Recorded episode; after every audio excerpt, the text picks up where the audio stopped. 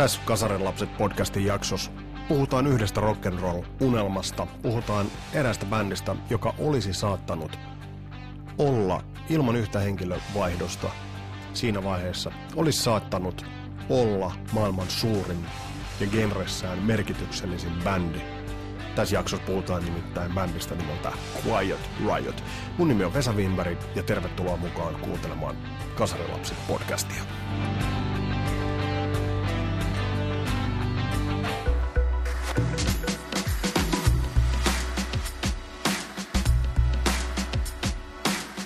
Otetaan ihan ensi alkuun kuitenkin vähän ajankohtaisuuksia. Metallica kävi Suomessa, oli taas jotenkin niin liikuttavaa, kun ihmiset puhuivat kuin vanhasta suku- eläkeläisestä tai vanhasta senilistä sukulaisesta. Tiedätte tän äänensavun, että kun se oli niin hyvässä kunnossa vielä, vielä se pystyi siellä, vielä se siellä teputti niin pirteästi ja jakso olla niin kuin ennenkin. Ja tämä sävy on todella rasittava, tämä toistuu kaikissa, kaikissa yhteyksissä. On varmaan totta, että Metallica on ihan, ihan kohtalaisesti tikissä, mutta sen bändin parhaat päivät ovat jo, jo menneet. Toisin kuin on ö, läm, ö, Kantolassa Metallicaa lämmitelleellä bändillä, nimittäin Ghostilla. Tuossa oli Twitterissä, siellä älyköiden foorumilla, oli keskustelu, että minkä bändin toivot tai uskot täyttävän Kantolan tapahtumapuiston seuraavan kerran. Mä sanon, että kun tässä mennään kolme, neljä vuotta eteenpäin, niin se bändi, joka tulee räjäyttämään pankin ja vetämään sinne porukkaa kuin pipoa, on juurikin Metallicaa hiljattain lämmitellyt Ghost, eli ruotsalaisbändi. On nimittäin prequel-levy on piirtänyt sellaiset askelmerkit eteenpäin, kuten mä oon aikaisemminkin todennut, että Tobias Forge äh, on matkalla absoluuttisen rock-tähteyteen, tekee sitä helvetin tyylikkäästi, vaikkakin mä edelleen vähän sitä kritisoin, että, että tuli niiden maskien, tuli sen Papa Emeritus ja, ja mikä se nykyään nimeltään onkaan, en muista, niin ä, tuli sen kostyymin ja maskin takaa esille, mutta pakko, aivan pakko, koska kuitenkin sä et saa olla liian demoninen, jotta, jotta sä voit ä, ikään kuin vallottaa suurien kansanosien sydämiä. Se asia nyt ihan yksinkertaisesti vaan menee näin. Mitä muuta kuuluu tuollaiselle ajankohtaisrintamalle? No edelleen mä tosi just katsoin, että Whitesnake laittoi uuden Hey You-live-videon, hirveätä katsottavaa, siis todella piinaavaa katsottavaa. Ja mites äh, yksi kasarilasten vakio seurattava Santa Cruz -saaga etenee? Ei nyt ihan lähde. Hesari itse asiassa aika napakan kirjoituksen kirjoitti Santa Cruzista, että, että bändi on vähän hukas. Mä en muuten taju sitä, että minkä takia bändi on laskenut vireitään, eli aikaisempien ja vanhemman tuotannon osalta laskenut virettään. Kyllä Archie Cruzin, eli Arttu Kuosmasen täytys, onkohan muuten Sakarille sukua, no en tiedä, täytys kyetä laulamaan noin biisit. Mun mielestä sillä kaverilla on kuitenkin piippuja sen verran, että kykenisi laulamaan aika hyvin, mutta niin vaan, kun tuossa oliko sieltä Hyvinkään Rockfestistä niin, vai provinssista tai missä nyt soittivatkaan, niin yllättävän matalalta tuli. Ja se muu bändi niin on vähän kuin peurat ajovaloissa. Kiinnitin myös huomiota siihen, että kun bändi oli Hampurissa keikalla, niin ei nyt millään ihan valtavalla venueella vetänyt, eli, eli sikälikin. Mutta toki toivotaan sitä parasta, ja syksyllä toi rieska uutuus levy vasta tulee. Eli sitten nähdään todellisuudessa, että mitä se tulee olemaan. Tällä hetkellä saavat paiskia kyllä hartia voimin töitä ehdottomasti.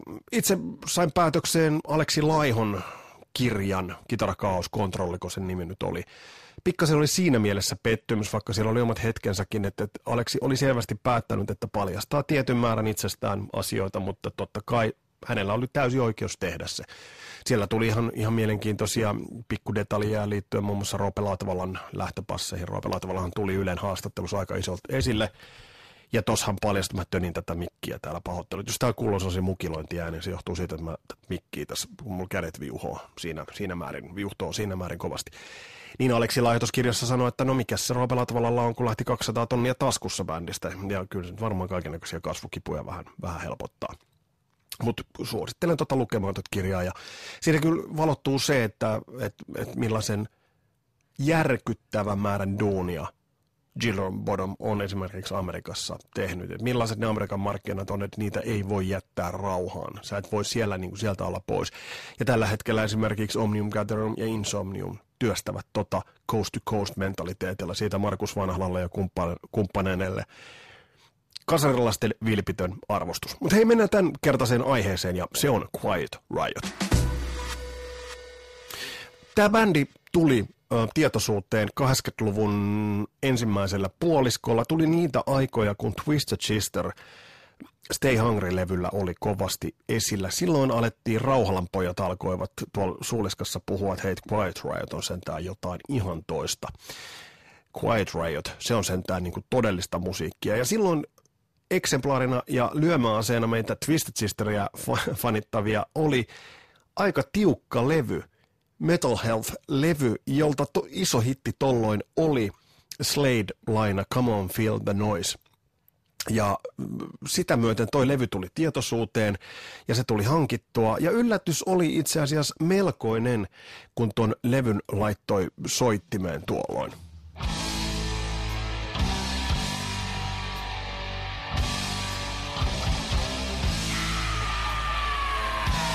Kun miettii sitä maailman aikaa, että mihin tämä iski, niin tässähän oli kaikki tunnusmerkit. Rankkuutta, melodiaa, tuollainen erottuva laulaja, levyn kannessa vielä sitten semmoinen niin maskipäinen, semmoinen pakkopaitainen hahmo, joka sitten oli pakkopaidas kiinni, Quiet Riot, Metal Health, ja kyllähän tämä iski kuin metrinen halko. Ei tämä edelleenkään, tiedättekö, suoraan sanottuna huonolta kuulosta.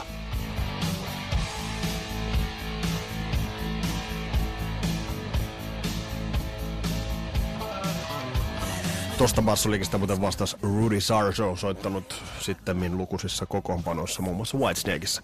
Mutta harva tiesi tohon aikaan, että kun vuonna kahdeksankymmentäkolme kuunneltiin Quiet Riotia ja heidän tuotantonsa silkaksi helmeksi jäänyttä levyä, niin harvahan tiesi tuohon aikaan, että bändin alamäki oli jo alkanut. Ja mitä se tarkoittaa? No se tarkoittaa sitä, että vaikka toi levy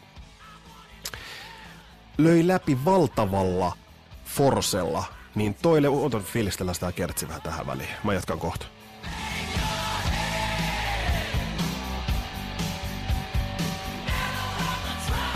Niin siis mä jatkan. Äh, siis tarkoitan sitä, että tossa vaiheessa kun toi levy tuli ulos, niin silloin ei tiedetty vielä sitä, että toi levy jäisi bändin suosituimmaksi levyksi, merkittävämmäksi, merkittävimmäksi levyksi, ja tosta eteenpäin kaikki olisi pelkkää alamäkeä. Tuolloin ei myöskään tiedetty sitä, että mitä oli tapahtunut noin nelisen vuotta, kolmisen vuotta aikaisemmin. Ja se on oikeastaan yksi tämän, tämän podcastin niitä, niitä aiheita. Nimittäin tähän liittyy kitaran soiton ja modernin rock-kitaran ehdoton sankari ylijumala Randy Rhoads. Nimittäin tapahtuu niin, että itse asiassa Quiet Riotin nokkamiehenähän monesti pidetään jo edesmennyttä huumeisiin kuollutta Kevin Dubrowta. Harva nimittäin muistaa sitä, että Randy Rhoads oli nimenomaan se hahmo, joka laittoi ton bändin kasaan. Ja tämä tapahtui seitsemänkymmentäluvun puolivälissä. Ja oli nimittäin niin, että Kevin Dubrow ei edes tullut ensimmäisissä versioissa, ensimmäisten joukossa tohon bändiin. Mutta bändi kuitenkin sai alkunsa, ja Randy Rhoads oli tossa se moottori. Tuosta löytyy hauskaa tarinaa verkosta muun muassa siitä, että et, äh, Randy Rhoads tuohon aikaan oli ton bändin se ehdoton keulakuva. Nyt puhutaan siitä samasta ajasta seitsemänkymmentäviisi, seitsemänkymmentäkuusi, seitsemänkymmentäseitsemän, kun Van Halen oli tulossa. Ja nyt tullaan siihen mysteeriosuuteen, kasarilaisten mysteeriosuuteen. Minkä takia äh, äh, Quiet Riot ei lähtenyt sille tielle, mille lähti Van Halen? Kiersivät samoja paikkoja, samoja baareja, samoja bileitä, samalla talentilla, ja ei vaan lähtenyt. Kannattaa kaivaa YouTuben äh, syövereistä pätkiä Randy Rhoadsista Quiet Riotin kanssa. Ja tässä tullaan nyt siihen mun ajatukseen, että tämä bändi olisi saattanut olla jotain elämää suurempaa, kasvanut niin kuin ton genren ihan kiistattomaksi legendaksi. Ja nyt ei käynyt näin, ja nyt pitää pohtia pari kertaa sitä, että miksi ei.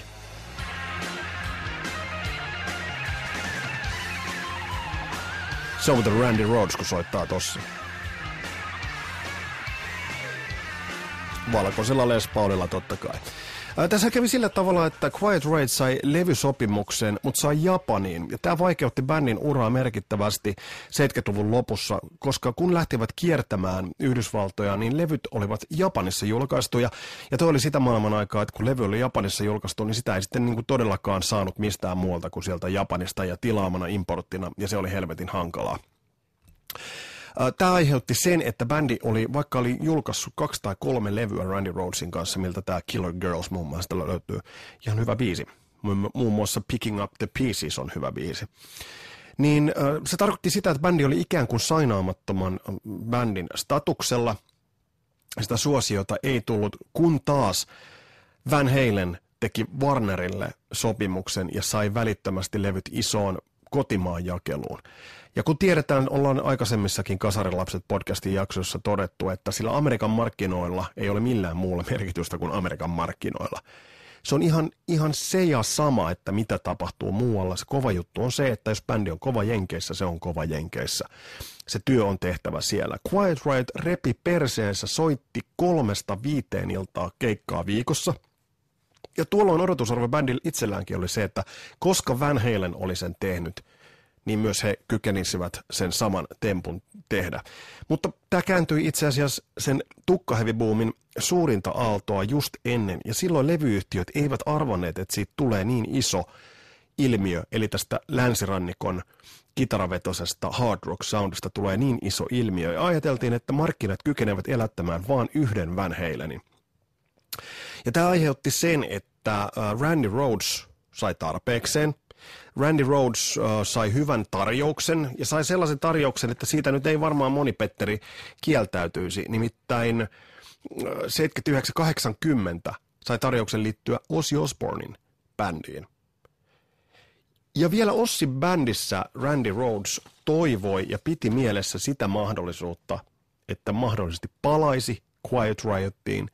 Mutta sitten harva myöskään ehkä odotti sitä, että Ossin, Ossin kanssa ja Ossilla nimenomaan se liito lähtisi Black Sabbathin jälkeen niin kovasti kuin se lähti, mutta se lähti. Mutta Randy Rhoads ei ikinä palannut Quiet Riotiin, ja tätä mä oon monta kertaa miettinyt, että mikä kombinaatio toi olisi ollut. Frankie Banali rummuissa, Rudy Sarzo bassossa, Randy Rhoads kitarassa ja Kevin Dubrow laulussa. Yhtymä, hauska yhtymäkohtaan on se, että uh, Rudy Sarzo soitti myös Ossin bändissä. Ja tästä tulee mister Crowderin soolo. Tää olisi voinut olla vaikka Quiet Riotissa tää, tää soolo.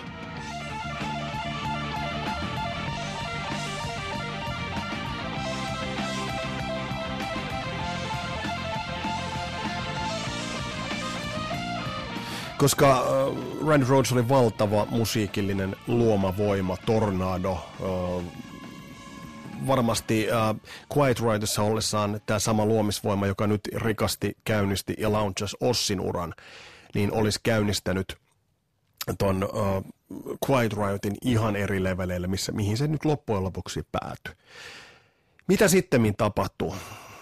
Randy teki äh, kaksi kolme levyä Ossin kanssa ja alkoi hieman ennen traagista kuolemaansa, alkoi suuntaamaan klassisen musiikin pariin. Tästähän on, on ollut huhuja siitä, että, että olisi palannut Quiet Riotiin, mutta enemmän Randyllä oli, oli tavoitteena palata klassisen musiikin ja klassisen kitaran pariin. Tästä siistejä tarinoita löytyy, että siinä just ennen kuolemaansa alkoi ottamaan tunteja, klassisen kitaran tunteja, ja on, on mielenkiintoisia kuvailuja siitä, että miten nopeasti Randy Rhoads eteni. Miten valtavia steppejä otti eteenpäin, koska puhutaan ihan kiistattomasta, kiistattomasta legendasta, kiistattomasta ää, kitarasankareiden kitarasankarista. En, mulla mul, niin loppuu jo ylisanat tuon kaverin osalta. Mutta koska ää, Randy Rhoads valitsi Ossin, sittemmin traagisesti kuoli, Quiet Riot yllättäen sai kahdeksankymmentäkolme, sai levytyssopimuksen ja sai levytyssopimuksen C B S:lle, pääsi muun muassa The Us-festivaaleilla, jossa oli chiliona ihmistä katsomassa. Öö, teki hittinsä Sladen lainabiisillä, se on se, mikä sitten siellä Rauhalampojatkin esittelivät, tekivät siitä ison hitin.